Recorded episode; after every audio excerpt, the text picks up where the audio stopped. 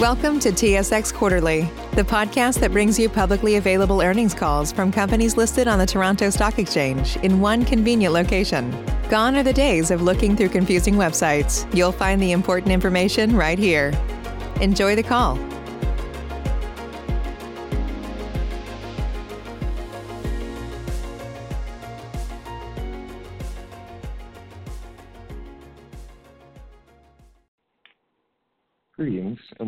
Nutrien's 2020 third quarter earnings call. At this time, all participants are in a listen-only mode. A question and answer session will follow the formal presentation. As a reminder, this conference is being recorded. I would now like to turn the conference over to Richard Downey, VP of Investor Relations. Please go ahead. Thank you, operator. Good morning, everyone, and welcome to Nutrien's conference call to discuss our third quarter 2020 results and outlook. On the phone with us today is Mr. Chuck Magro, President and CEO of Nutrien, Mr. Pedro Farah, our CFO, and the heads of our three business units. As we conduct this conference call, various statements that we make about future expectations, plans, and prospects contain forward-looking information. Certain material assumptions were applied in making these conclusions and forecasts. Therefore, actual results could differ materially from those contained in our forward-looking information. Additional information about these factors and assumptions are contained in our current quarterly report to our shareholders, as well as our most recent annual report, MD&A, and annual information form filed with Canadian and U.S. security commissions to which we direct you. I will now turn the call over to Mr. Chuck Magro. Thanks, Richard, and good morning, everyone. First off, I hope you and your families are all safe and healthy. While most companies and industries have seen an impact to their business due to the COVID-19 pandemic, agriculture has been more resilient than most and is now demonstrating real strength as we head into 2021. This underscores the consistent growth in global food demand, even through a global economic and health crisis. The fall application season is well underway across the U.S. as the harvest is ahead of normal.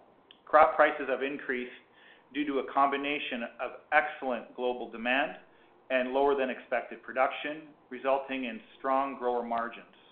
Furthermore, fertilizer affordability is high, particularly for potash and nitrogen. As a result, we are optimistic of the fall uh, application season will be good, and we are also positive on the outlook for 2021. Before turning to the overview of our third quarter results and the outlook, I'd like to provide context on the non-cash impairment and tax benefit we recognized this quarter. The non-cash impairment was mostly associated with our phosphate facilities in White Springs and Aurora. This is based on our expectation for a challenging long-term price outlook for phosphate caused by structural oversupply from low-cost regions. Our tax rate was lower than usual this quarter due to a combination of U.S. legislation changes, the tax benefit of recognizing non-cash impairments, and a shift in the mix of jurisdictional earnings. Now turning to our Q3 results. Retail Ag Solutions reported 13% higher EBITDA in the first nine months, which included double-digit growth in revenue and gross margin. We continue to deliver strong organic growth and realize the benefits from recent acquisitions. Our third quarter Retail Ag Solutions EBITDA was down 28 million over last year, due primarily to the weather-related shift in earnings from Q2 into Q3 in 2019. The biggest variation was in crop protection and application services that were impacted by lower than expected U.S. acreage, relatively low discretionary crop protection product spend, and very low insect pressure due to dry conditions in the Corn Belt. These factors, combined with supplier bundling programs, created additional competitive pressure in the crop protection market this quarter. However, on a year-to-date basis, our U.S. crop protection gross margins and percentage margins are both higher this year. We also continue to report EBITDA of over $1 million per U.S. selling location and retail margins of nearly 10%, and significantly lower working capital over the past 12 months. In fact, retail inventory alone was reduced by over $400 million during this quarter. Retail Ag Solutions in Australia and South America delivered additional $31 million in EBITDA in the third quarter over the same period last year. The integration of Ruralco continues to proceed ahead of plan, and we have now hit our original synergy target of $30 million, and we also expect to capture an additional 20 million in synergies by the end of 2021 from this strategic acquisition. Uptake of our digital platform continues to exceed our expectations, and we have now surpassed $1 billion in online sales, nearly four times greater than the digital sales in all of 2019. New functionalities such as our digital seed recommendation and crop planning tools are also being rolled out this year. We will provide a virtual demonstration of our digital platform leading up to our November 30th investor update, and we'll introduce new metrics to help illustrate the benefits of our leading digital tool for both our customers and for our business. Moving to the Q3 results for our wholesale operations. Our potash operating results from a production, sales, and cost perspective were impressive again. Potash demand was strong in the third quarter, both domestically and offshore. Canpotex is fully committed into early 2021, and our domestic order book is nearly full for the balance of this year. Our cash cost of production was $9 per ton lower than 2019, partly due to production efficiency gains. We do have maintenance turnaround scheduled at three of our mines in the fourth quarter, which will increase per ton cost and limit sales availability. However, we still expect 2020 to be our best year from a cost perspective. For nitrogen this quarter, we reported excellent operating rates, lower costs, and higher ag-related sales volumes, largely associated with our summer fill program. However, nitrogen adjusted EBITDA was down 21% due to lower nitrogen prices and lower industrial and feed volumes due to reduced global industrial demand, largely associated with the impact of COVID-19. We made the difficult decision to indefinitely curtail production at our smallest ammonia plant in Trinidad because of uncompetitive gas costs, and we are now operating the rest of the complex at full operating rates. With a U.S. harvest near complete and a clear line of sight on our potash and nitrogen businesses to the year-end, our guidance is intact, and we have narrowed the annual adjusted earnings guidance to $1.60-$1.85 per share and our adjusted EBITDA guidance to $3.5 billion-$3.7 billion. Now, shifting to our outlook for the global crop input sector. Overall, the fundamentals for our business have strengthened over the past quarter as the grain and oilseed supply-demand has tightened significantly. Corn and soybean prices have increased 25 to 30 percent over the past two months. U.S. grower margins for key crops are up close to 50% compared to the previous three-year average and are the strongest they have been in many years. This will create incentive to increase planting and crop input applications in the U.S. and other regions next year. Prices of most major crops in China have increased significantly as a result of tight domestic supply and demand fundamentals, particularly for feed grains, as the hog herd quickly recovers from African swine fever. We believe the increased demand for both Chinese feed and food is structural, and we expect elevated grains and oilseed imports into 2021 and beyond that. Record crop prices in Brazil are expected to boost summer soybean and safrinha corn planting by around 5%. While planting was delayed by dry weather, farmers have made significant progress in recent weeks. Grower sentiment is extremely strong and underscores why expanding our business in Brazil is strategically important. Harvest is in full swing in Australia, and growers are working to get a bumper crop into the bins, and crop prices remain strong. Following harvest, the weather outlook is for favorable rainfalls, which could set Australian farmers up for another successful season.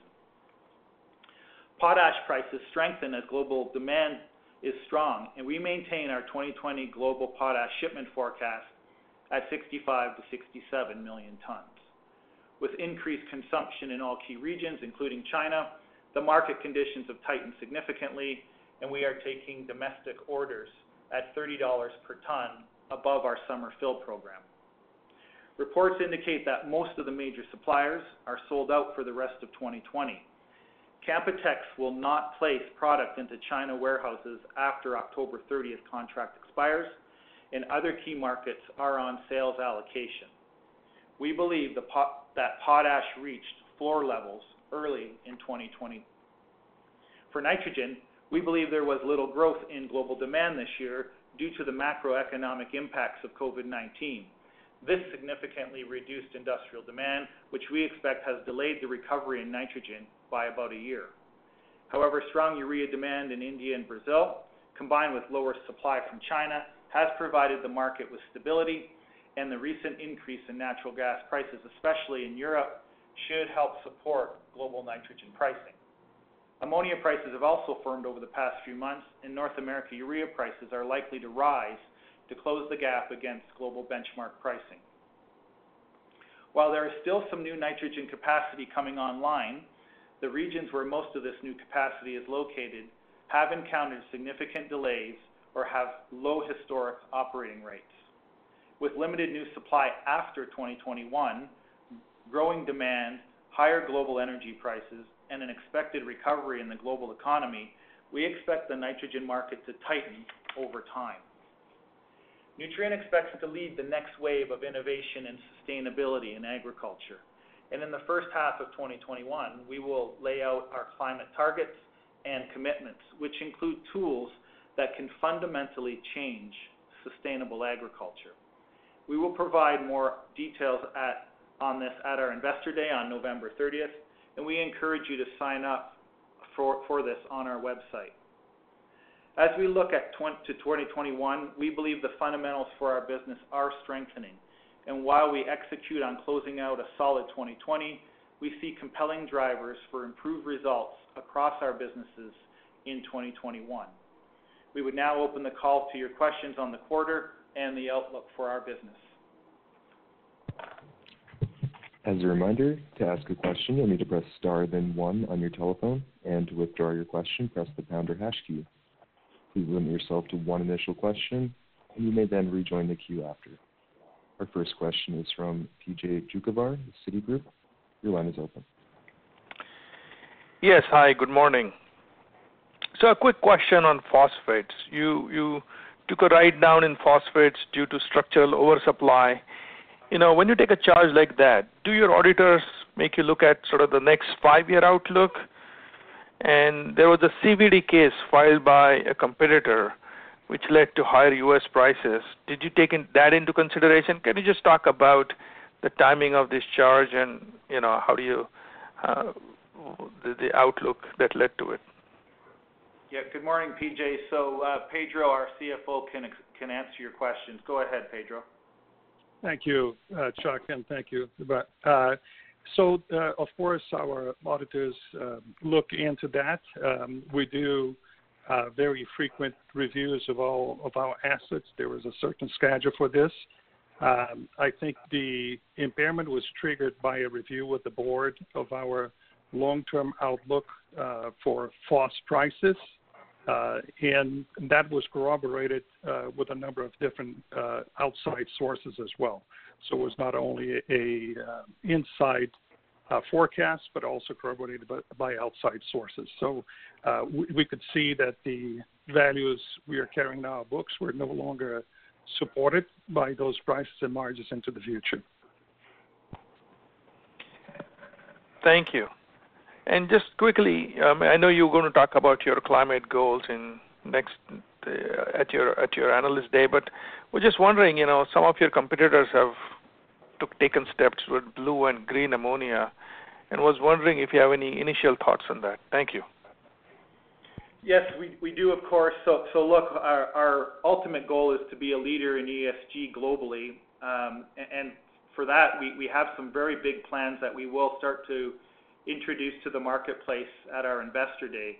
But but here's just a quick preview. So we we've been working, of course, on a lot of our digital tools, and we think we now have an excellent toolkit, probably the best in the industry, to really change the way agriculture is fundamentally conducted on the farm. Now, the starting point for that will be, of course, our, our own footprint. So just to your specific question on nitrogen, yes, we are looking at our nitrogen footprint and our product slate. And what I'd say is even if you look at our product slate today, a third of our ammonia sales today would be from low carbon. So if you use the phrase blue ammonia, about a third of our sales would already come from that. So we're already a leader today in low carbon ammonia production. We are looking at green ammonia, uh, like, like every major player in the industry, and we're working through the technology and the economic issues and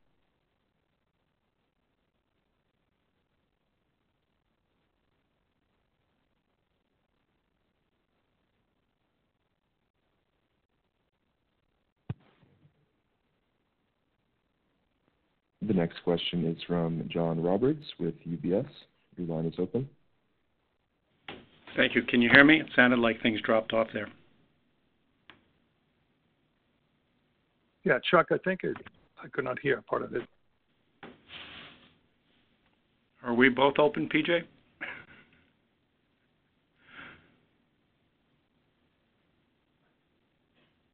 Operator, I think we may have lost Nutrien. Okay, we'll just have everyone stand by while we reconnect the audio. Sorry for the delay there.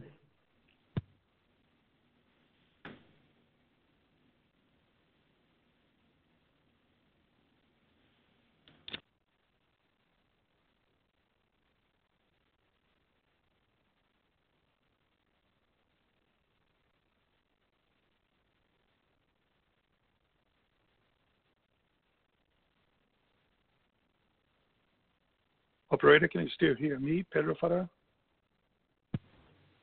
I'm able to hear everyone else. It sounds like we have just lost the one speaker line. And operator, is my line open as well as PJ's? Uh, nope, it's just your line, sir, that's open at the moment. It's funny because I can hear PJ.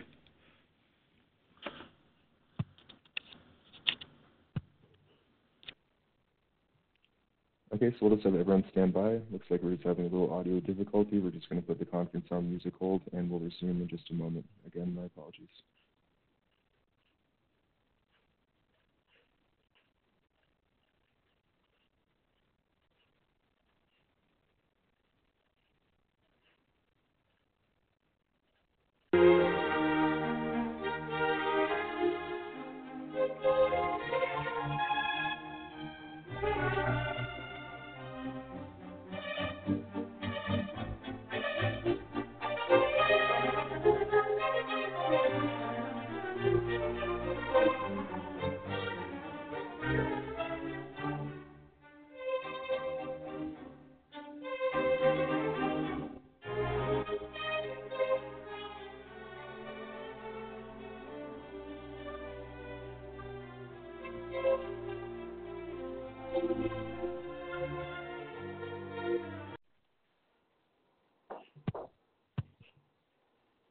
Hi, uh, everyone. I hope you can hear me now. I'm not sure what happened. We got dropped there. So I'm going to ask Chuck. He had a great answer on ESG, so I'm going to ask him to repeat it. Uh, PJ, um, uh, so go ahead, Chuck. Yes, sorry about that, PJ. We had a bit of a technical issue and the call was dropped. So hopefully everybody can hear me now. Uh, and I'm not sure how much you actually caught, but but look, uh, obviously we have uh, big plans to be leaders in, in ESG and specifically around the whole na- nature of climate change and sustainable agriculture. And, and for us, you know, from a nitrogen perspective, we are looking at our footprint and our product slate.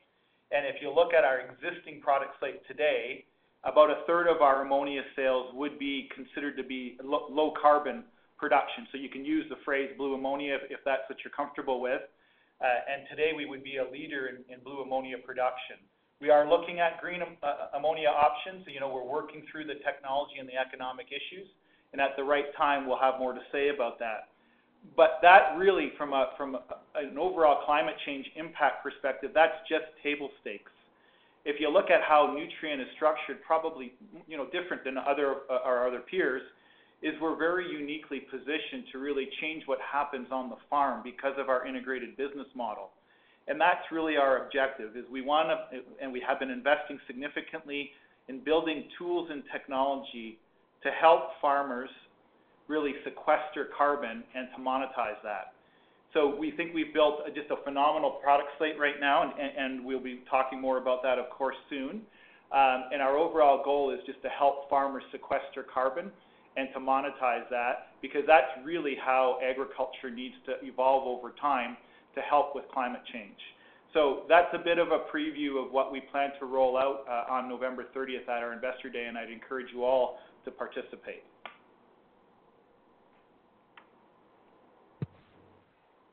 The next question is from John Roberts with UBS. Your line is open. Um, thank you. Last quarter, Mosaic was talking about the potash market entering a new up, up phase here, um, while Nutrien's comments last quarter, I think, were much more restrained. Does another quarter of sequential improvement make you more optimistic than you were last call? It sounds like you're pretty optimistic about 2021 overall. Yeah. Hi, John. So look, we're certainly more optimistic overall uh, at the end of the third quarter than we were at the end of the first and second quarter. And it's for the reasons we outlined in the prepared remarks. You know, we've seen crop prices rally. Um, you know, six months ago, we were talking about sub $3 corn. Now we're talking about $4 corn. Inventories have tightened, and demand around the world for crops uh, uh is is uh, increasing substantially, including in China. So we are feeling better uh, and certainly uh, more confident as we as we enter 2021. Now, specific to potash, yes, I, I would say, look, if you look at overall the potash fundamentals, they've improved throughout this year. Certainly, when we think about demand, demand is up about 2 million tons. That would be our guess today. Um, so that has really been a, nice uh, event in the in the industry, and we think 2021 demand will continue to grow. We also think that globally inventories are where they should be at this time of year. And so what we think will happen is that you're going to see the potash market continue to grow. There, is a little bit more new supply that needs to come to the market, but the growth should easily absorb that. And if you look at Nutrien's position, you know, we said very clearly on the prepared remarks that uh, is not shipping product into China now that the contract has expired. We do believe that inland inventories are low in China and that they need the product. And potash domestic pricing in China is quite a bit higher than the contract pricing. So all this bodes well, I think, for a good contract negotiation as we enter 2021.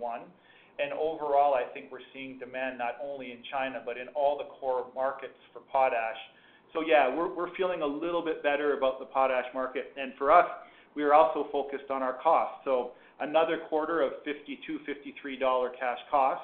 It shows the integration that we've done since the merger and the investments that we've put into the potash business. And I think we're well prepared to continue to focus on low cost. And as the market grows, we'll be able to put more tons into the market at lower cost. So we, we like that uh, position as we head into 2021. The next question is from Jeff Zekauskas with J.P. Morgan. Your line is open. Uh, thanks very much. Um, can you let us know what the capital expenditures are for the retail business and whether they change very much over time? And secondly, um, you're differentiating retail more and more. It's now 70% of the revenues of the company. Do you ever revisit the question of whether retail should be separated? to increase shareholder value? Uh, good morning, Jeff. So I'll have Pedro talk a little bit about CapEx, and then I'll come back and answer your, your second question. Sure. Thank you. Go ahead, Pedro. Yeah. So in, relation to CapEx, uh, we of course guided uh, between 1 and 1.1 for sustaining capital. Um, a, good portion of that is, is actually NPK. Uh, retail is a bit less. and this year has been coming a little bit lower than normal due to COVID restrictions, where we couldn't do some of the turnarounds and because we couldn't crowd some of the spaces that we uh, we had for for that. So we are trying to recover some of that next year. We're going to be approximately $1.2 billion. In terms of investment capital, Uh, we are still leaning towards more retail, more digital, and looking more at Brazil. Uh, so that that continues to be the preference in terms of capital allocation for our investment capital. And then just on your question on, whether it's a revisit or, a look at how the company is structured. So what, I would say there is we, do look at um, all of our businesses. We look at the portfolio. We're constantly optimizing uh, our, overall portfolio. When it comes to the specifics around uh, the, integrated model, we actually look at that with some frequency, and we monitor the sum of the parts, of course, as well as other valuation uh, metrics that we have. And, and, it's not only uh, the management team that does this, we, we put this in front of the board with some frequency, just to ensure that we've got the, the right strategy with the right structure to drive long-term shareholder value. What I tell you right now, though, is that when we look at the, the market conditions, the volatility, and how our company has performed relative to other players in the crop input space, we would say that the integrated model has, shone through. And that if you look at our free cash flow and our earnings, we've been a much more stable investment uh, than many of our peers because of the way the company is structured. And then if you look at how we've allocated capital, the, reason we have the dividend policy that we have as Nutrien is because of the integrated model. At this point in, the in the market, whether it's the economic market or the the industry that we're, we're operating in in terms of crop inputs, we have a really attractive dividend policy. Um, it's very stable, it's growing, um, and with interest rates the way they are today, it's a very attractive investment for shareholders. And many of the shareholders that I talk to love this model, where at the bottom of, of our cycle, which is where we think we are today, shareholders are getting paid a very healthy dividend to, to wait for the market to recover, which we hope now is on our doorsteps. And then as the market does recover, we still have significant leverage to the upside. So the integrated model, I think, has been proven to show that we have uh, less downside risk and still significant leverage to the upside. And, I think most shareholders would agree that that, that is a unique combination uh, for companies in the material and, and industrial space. The next question is from Chris Parkinson with Credit Suisse. Your line is open. Great. Thank you. I just want to drill down a little bit more on the uh, the potash front. Um, you know, it does appear that certain markets are actually really beginning to turn uh, throughout Asia. Um, you know, and it appears that you're confident in a rebound in China. So just in your overall analysis of the complete region heading into 21 and 22, you know, coarse grains, oil seeds, and even on a forward-looking perspective, F&V, you know, how should we be thinking about the regional de- demand dynamics, um, and how does that filter into your general views, which you're articulating going forward? Do you think there's upside to your estimates? Thank you. Yeah. Good morning, Chris. So maybe I'll have uh, Ken Seitz, our, our leader of uh, our potash business, just quickly go around the world for you and give his perspective. go ahead, Ken. Thank you. Yeah, good. Thanks. Great. Thanks, Chris, and thanks, Chuck. Yeah, so Chuck talked about China and why we're confident there, and that's owing to, yeah, some inventories that are a bit above 3 million tons at the moment, but we're seeing strong demand there into the fall. and uh, It's reflected in the domestic price.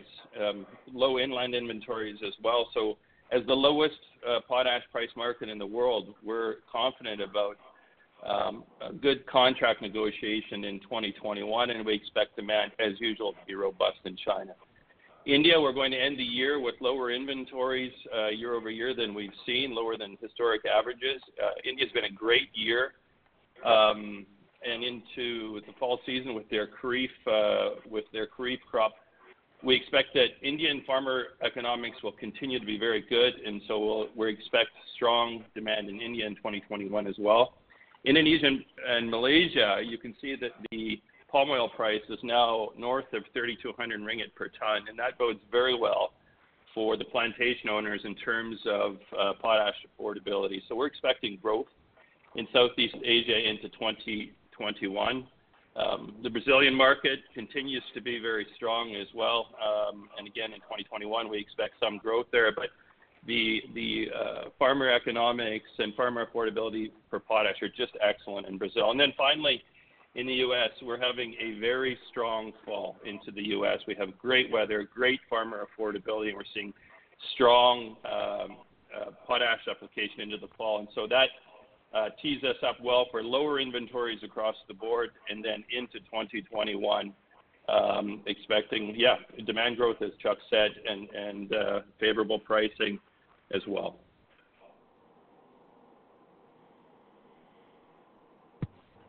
The next question is from Jacob Bout with CIBC. Your line is open. Uh, good morning. So You uh, trimmed the retail EBITDA guidance for the year. Um, can you talk a little bit about what's driving this?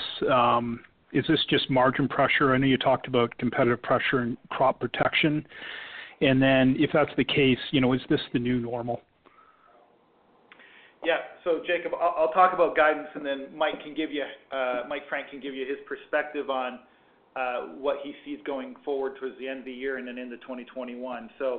Look, overall, what we did with guidance is we just took the top end of the EBITDA guidance range down. Um, there were some minor tweaks in potash and nitrogen. Potash was raised modestly because of higher volumes uh, and prices, as the last question was addressing. And nitrogen was lower just modestly because of pricing and then slightly higher gas costs. Our biggest change in our guidance overall was to retail.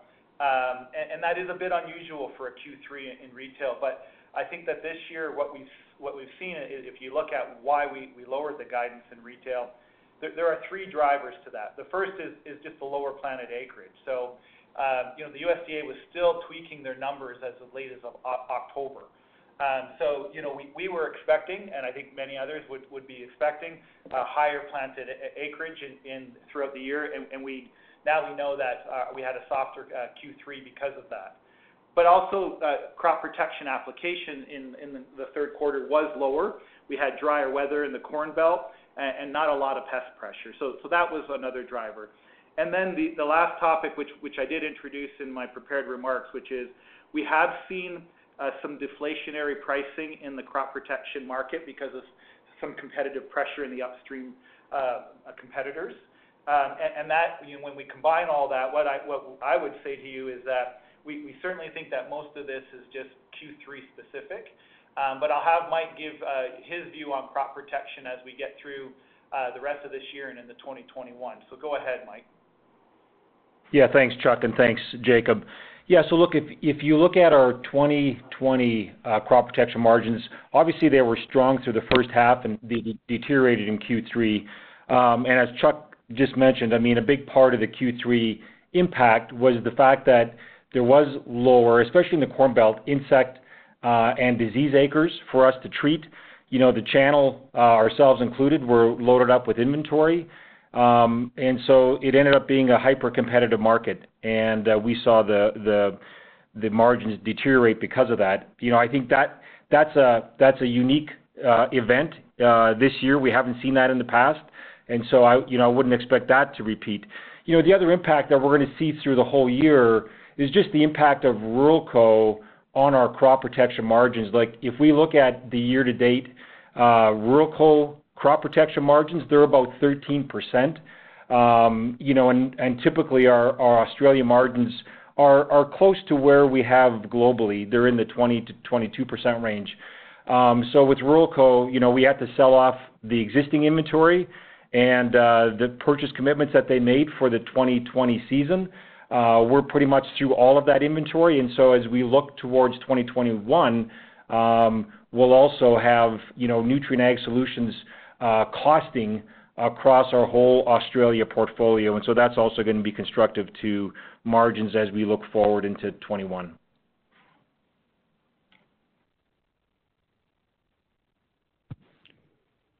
Our next question is from Steve Byrne with Bank of America. Your line is open. Yes, I was curious about whether there's anything structural uh, about your phosphate assets uh, that led to the write-down. Is there just potentially you know, subscale at Aurora and White Springs or any technical issues there? Or do you just see the the recent run in global prices as unsustainable?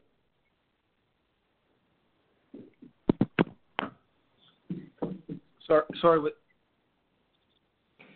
operator, it seems we're having technical issues again. Could you put the call on hold? We're we're back in. We're back in. If you can just repeat the question for us. Sure. The The question was about your phosphate assets and whether there's anything structural or technical or scale related at White Springs and Aurora that contributed to the decision uh, to write down the assets, or is it solely a longer-term outlook on phosphate uh, supply and demand that might suggest the recent run in prices is unsustainable? Well, well, look, if you if you think about what we've done since the merger uh, in our phosphate business, you know, part of the synergies that we delivered through the MOE uh, was related to optimizing the phosphate businesses that the two prior companies had. And so we moved from uh, three facilities to two. We increased operating rates, lowered our costs substantially, and all of that helped. And, and thank goodness that, that we did that. The reason for the impairment, to be very candid, though, is that we we have a view that that the market has a lot of fundamental oversupply in low-cost jurisdictions around the world, and that supply will continue to increase. And so when you look at our our footprint in in the United States, these assets are strong regional players, but they're not world scale.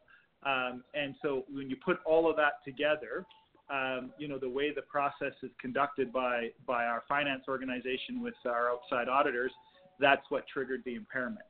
Um, you know, when we look at this uh, from our our focus now for our phosphate business is really we're going to continue to drive our costs down and diversify the product slate, which we, we've done over the last three years, and we'll continue to look for opportunities. But this business now, you know, I think when we when we look at it, we we just fundamentally believe that the the long-term outlook for the phosphate business is very different than, say, the potash or the nitrogen business. And that's taking all of this into consideration is where we landed.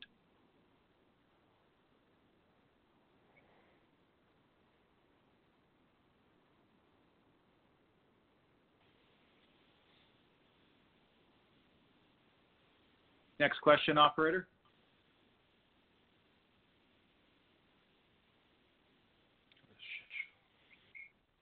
Operator?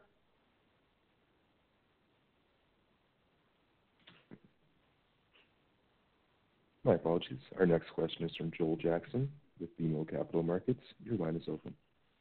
Hi, Chuck. Good morning. Good morning. You were talking about palm oil. So, you know, if if some of the renewable diesel um, forecasts, bullish forecasts are correct in the next year or two, you would think that that would lead to a lot higher palm oil prices, and you know that should lead to a lot of potash demand in Indonesia, Malaysia, Southeast Asia. Um, you spoke how things are improving upon palm oil side, but I think it's been surprising that potash prices really haven't risen in Southeast Asia. So can you speak about some of that long-term bullishness? Does that play out in potash? When does it happen? Anything you can help, that would be helpful. Thanks. Yeah. Good morning, Joel. So what I'll do is I'll have Jason Newton, our Chief Economist, just address the palm oil dynamic, and then I'll give you a couple comments on the broader uh, potash industry. So go ahead, Jason. Morning, Joel. Um, yeah, we've seen a combination of supply and demand factors um, really help out the palm oil market uh, since bottoming in May. So we're up around 50% since that time. Um, part of it is supply and that migrant labor hasn't been able to move into Malaysia, which has had some negative impact on on production and from there.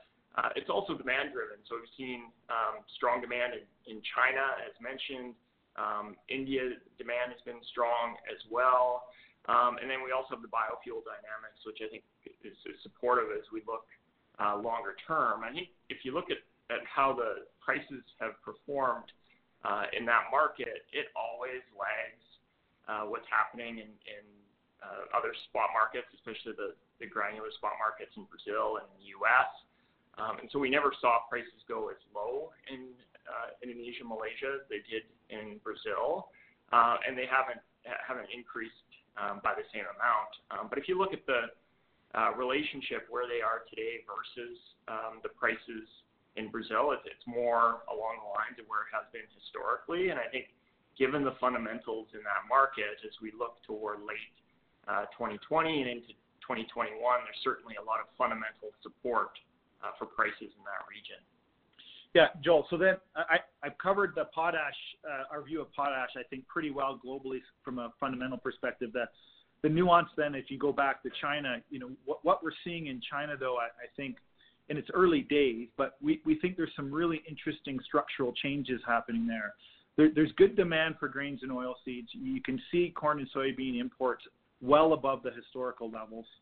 Um, and China inventories have been depleted. Uh, so when, when we look at this and we see China pricing for for potash, but also for for food, it's much higher than the global benchmark prices. So we, what's happening is if you look at African swine fever, which was a major headwind uh, for the industry last year, now that's becoming what we think a structural tailwind because as the Chinese rebuild the, uh, their their hog herd, they're doing it with uh, what I would call professionalism and commercial aspects around the world, and so they're bringing in professional uh, commercial feedlots, which are going to use a lot more uh, crops. Um, and, and, I think that's a safer way to, to grow the, these animals, but it's also, I think, going to drive, I think, a change in demand for crops around the world. Um, and so all of this is positive, I think, for, for, for crop fundamentals, but also for NPK. Um, and, and, so that's why you know you've noticed maybe a slight change in our and our views now is that we've been watching this for the last, I'd say, uh, six to nine months, and, and, there's still some more to kind of understand as this unfolds. But we are more optimistic today than we have been in, in the last two, two or three quarters. The next question is from Andrew Wong with RBC Capital Markets. Your line is open. Hey, good morning. Um, so just wanted to ask a question on nitrogen. I don't think we've covered much of that on the call. Um, regarding the nitrogen cost curve, it looks like there's a lot of moving parts here with the energy prices. Oil's weak. Um, nat gas prices are rising globally. Coal prices look like they're going up in China. just what's your outlook for the cost curve over the next six to 12 months? And then more specific to um, obviously AECO gas has gone up, um, but you, know, you still get a pretty good margin there. Could you just maybe give us a little bit of a, preview into 2021 a bit on how that segment might play out? Thank you. Sure. Good, morning, Andrew. So, look, I'll, stay at the high level, and then certainly we can unpack this uh, if you'd like, or we can take it offline. But what we've seen in the nitrogen uh, fundamentals is is sort of um, that the recovery has probably been pushed out by about a year or so that we had originally thought. And, if there's one part of our business, but also the ag industry that has been impacted by COVID, it, is the nitrogen industry the, rest of our businesses have, not been really overly impacted. There's been puts and takes around, uh, you know, crop mix and, and, and things like that.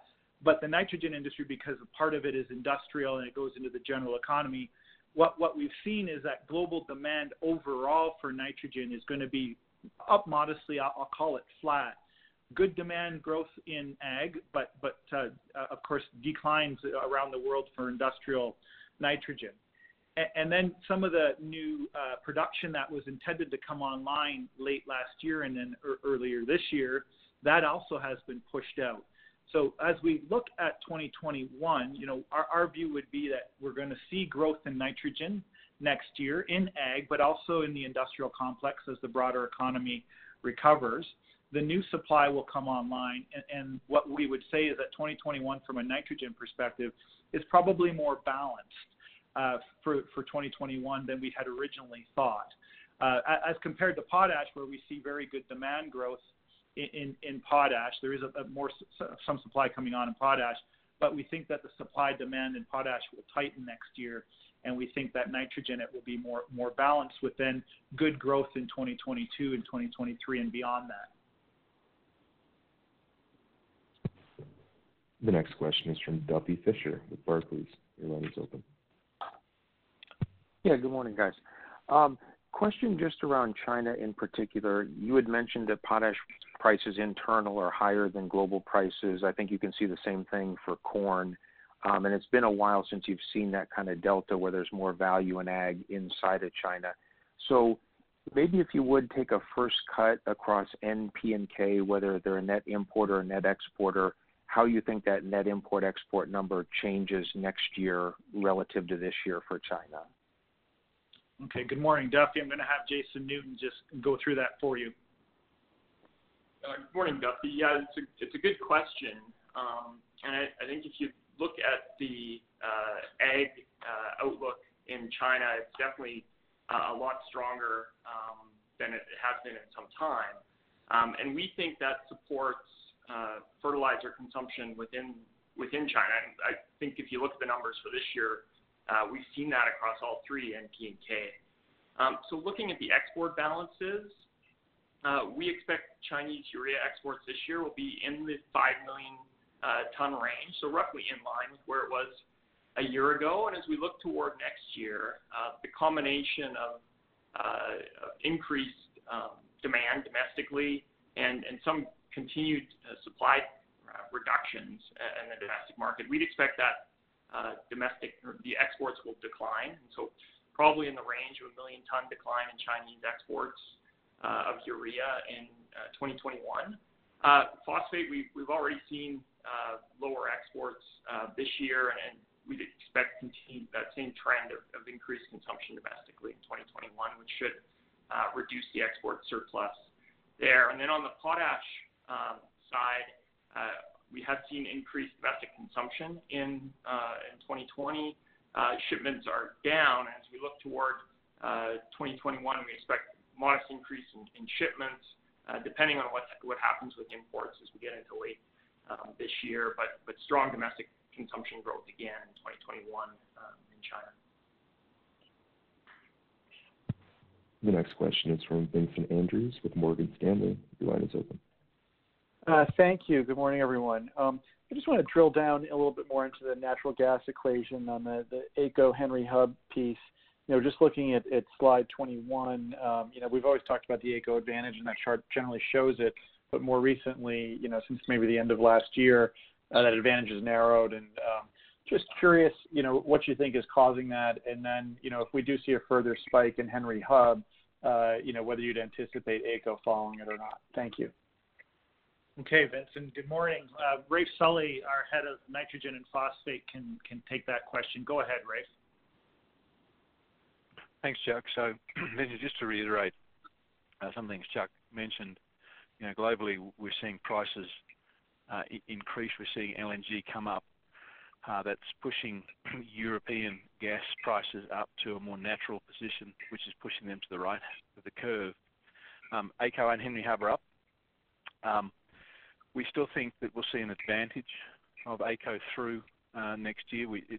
There's a lot of production available there um, at the current prices that you see. So uh, we think uh, it will still be advantaged to Henry Hub. Likewise, I think there's some uncertainty around Henry Hub at the moment just because of the election.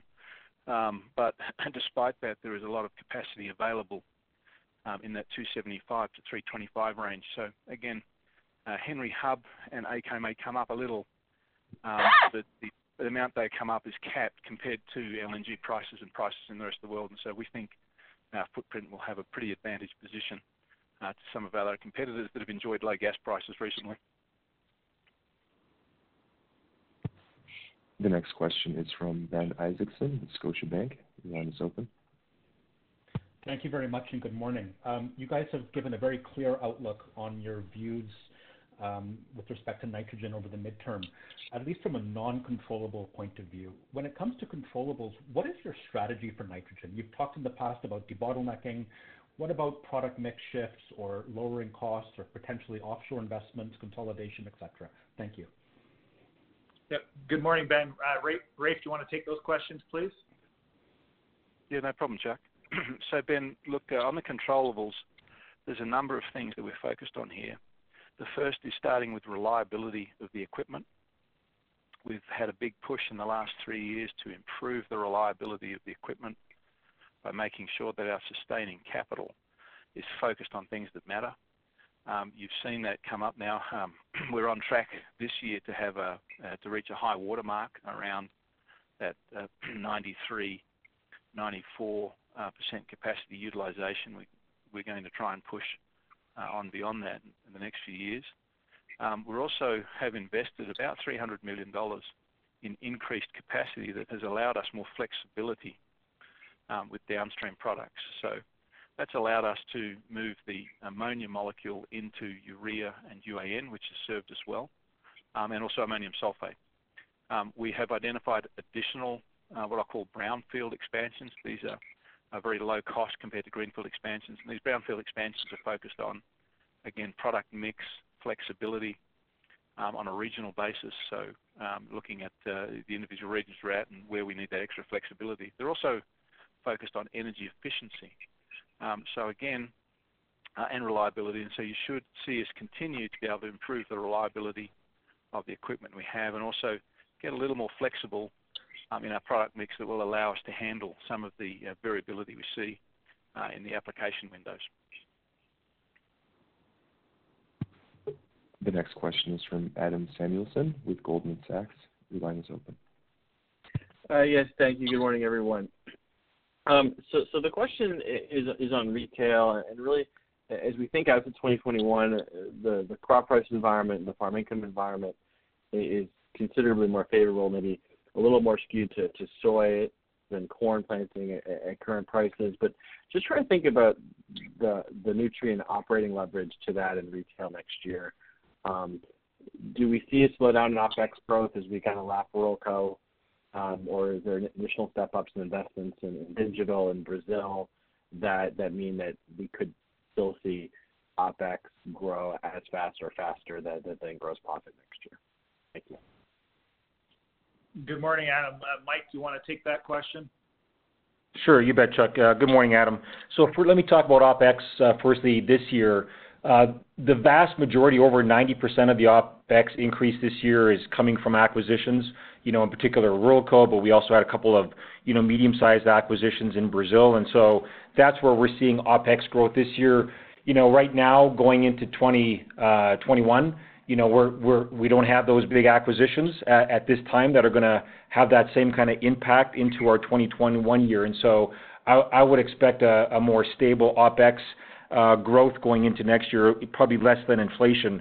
Um, look, in terms of grower sentiment, you know, you're right. Uh, whether it's the U.S., um, obviously it was an early harvest, good yield, strong prices right now, and good government support programs.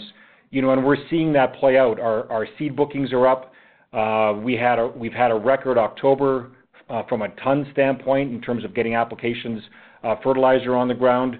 Um and we've also seen a record number of soil samples come into our Waypoint analytical lab network. And so we are seeing growers really starting to think about how do they make investments into the 2021 crop that are going to really be focused on maximizing yields. Of course, it's the same in Brazil. Grower margins are extremely strong. And in Australia, they're just about to harvest what looks to be you know, a really good crop, and uh and moisture conditions are once again looking positive going into the 2021 season. So across the board, I would say, you know, all those things are setting up right now you know, for really strong grower fundamentals. Um, and when that's the case, you know, there is a positive uh, impact, of course, on our retail business you know, from uh, product sales, uh, margins, Um, and uh you know, obviously there's a lot to play out in terms of planted acres for 2021 between corn and soy. But you know, as Chuck mentioned in the prepared remarks, you know, there was about 8 million acres that didn't get planted this year uh, because of prevent plant. And so again, I think as we're looking at the 2021 season, you know, we're expecting a lot of those acres to come back into uh, play in the U.S. as well. The next question is from Jonas Oxgaard with Bernstein. Your line is open. Hi, good morning. Um, We've talked a lot about China and the uh, outlook for pretty uh, strong potash applications. But are you thinking about China differently in a strategic sense this upcoming year? I mean, it feels like we're repeating the same story every year of um, sending too much volume to China and then negotiating from a position of weakness. Yeah. So good morning. Um, look, I think uh, the way we think about this coming contract with China is fundamentally different than what what happened over the last couple of years. So, uh, if you recall, we signed, and we being Canpotex, signed a contract only till October. So it wasn't even 12 months last time. I think we made it very clear that we fundamentally believe that the contract price was not sustainable at that level. Canpotex is now not shipping any volume after the contract in October. So, you know, I think that that is a very important differentiation and distinction. Um, and then if you look at how we're forecasting our volumes into 2021, and we'll talk more about that as we enter the new year, we're not relying on China for a lot of volume early in 2021. And then, You know, the comment that we've already made a couple of times today, the China domestic potash price is much higher than that contract price. So in my eyes, I think we have set up a different dynamic. Now, this is always gonna be a tough contract negotiation. People are constantly referring to what they can see at the port inventories, and that's the most visible and transparent number. So the Chinese understand that. Um, but from my perspective, what I would say is that I believe that there's only one way potash prices are gonna go in China. The question is just by how much. The next question is from Michael Tupholme with TD Securities. Your line is open. Uh, thanks. Good morning. Um, I know you feel very uh, strongly about the robustness of your digital platform. I'm just wondering if you can talk about the strength you've seen uh, in that platform. Um, you've well exceeded the targets you put out, and I'm just wondering if you can talk about what you think it is that's allowed you to do that and, um, and how you think about that going forward. Sure thing. Mike Frank, will you take that question, please? You bet, Chuck. Yeah. So Michael, obviously, you know, uh, the platform has exceeded our expectations this year in terms of revenue that's that's come in on the digital portal. Obviously, that was aided by COVID, you know, where we got into the March busy season, um, you know, and we wanted to make sure that both our employees and our customers stayed safe and healthy. And so, you know, we really turned to the digital tools and leveraged them, you know, in that window. But the good thing is we've seen that continue Uh, through the third quarter and even in the early start of the fourth quarter. So look, I think the benefits, there's really two big categories of benefits that we're seeing. You know, firstly, it's around efficiency. So you know, our best uh, sales agronomists that are at capacity, you know, doing it the old way, uh, with these digital tools, they're able to increase the number of acres that they can serve by probably 25%-40%, just because of these tools allow them to reach their growers and help the growers make decisions in a more convenient way.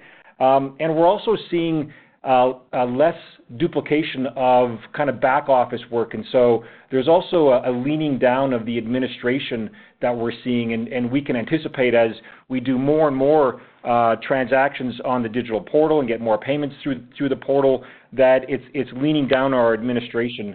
The other big uh, area of benefit is really, I would say, both grower convenience as well as our sales agronomist convenience. Um, you know, and we're seeing, for example, growers that are engaging online uh, are churning less.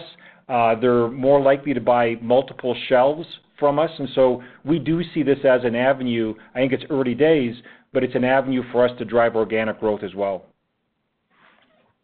Operator, we have time for just one more question. Thank you. Our final question is from Michael Piken with Cleveland Research. Your line is open. Thanks taking the question. Um, just wanted to go briefly through the uh, seed and crop protection market. You mentioned that that's causing some uh, pressure in terms of your retail margins. How do you see that evolving into, you know, 2021? And Maybe you could talk about kinda the competitive dynamics of seed a little bit right now with the price cards now out. Thanks. Good morning, Michael. Uh, Mike Frank?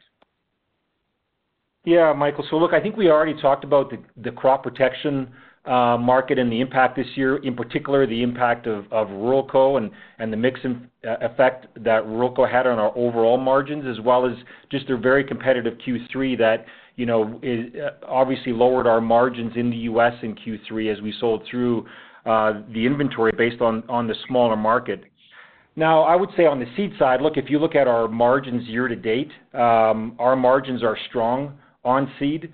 They're strong because, you know, we've performed well with our proprietary products seed portfolio, and I would say we've never had a stronger proprietary product seed portfolio than we have going into the 2021 season. So we feel really good about that. You know, and right now, again, I think based on positive grower sentiment, you know, growers are focused on, you know, the seed that's gonna help maximize yields. uh, so that they can take advantage of you know $10.40 cent soybeans or or four dollar corn. And so you know we're seeing actually in soybeans probably a trading up. Um, you know less Roundup Ready 2 soybeans, less Roundup Ready by Liberty Link soybeans, and we think that our overall uh, uh, ratio of both Enlist and Xtend and XtendFlex beans are going to be up this year. And so you know, it's a competitive uh, marketplace, but again, growers are focused on making sure they can get uh, the best seed. And really, it's the same on the corn side. You know, um, you know, we're not seeing extraordinary uh, competition, I would say, right now in seed. I mean, the market um, is focused on you know getting the best seed, making sure that we have inventory of it, um, and that's where the focus is right now. It's more so there than it is on, I would say, on the price equation. Uh, uh, so it's Richard Downey here. Uh, thank you for everyone who dialed in. My apologies for the technical difficulties this morning, but we are available for any follow-up questions that you may have. Thanks for joining us, have a good day.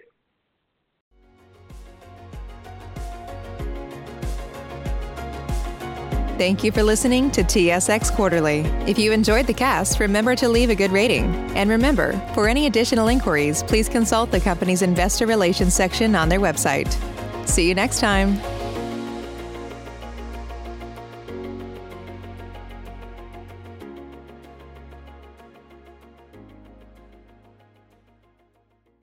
Say goodbye to your credit card rewards. Greedy corporate mega stores, led by Walmart and Target, are pushing for a law in Congress to take away your hard earned cash back and travel points to line their pockets. The Durbin Marshall credit card bill would enact harmful credit card routing mandates that would end credit card rewards as we know it. If you love your credit card rewards, tell your lawmakers hands off my rewards. Tell them to oppose the Durbin Marshall credit card bill.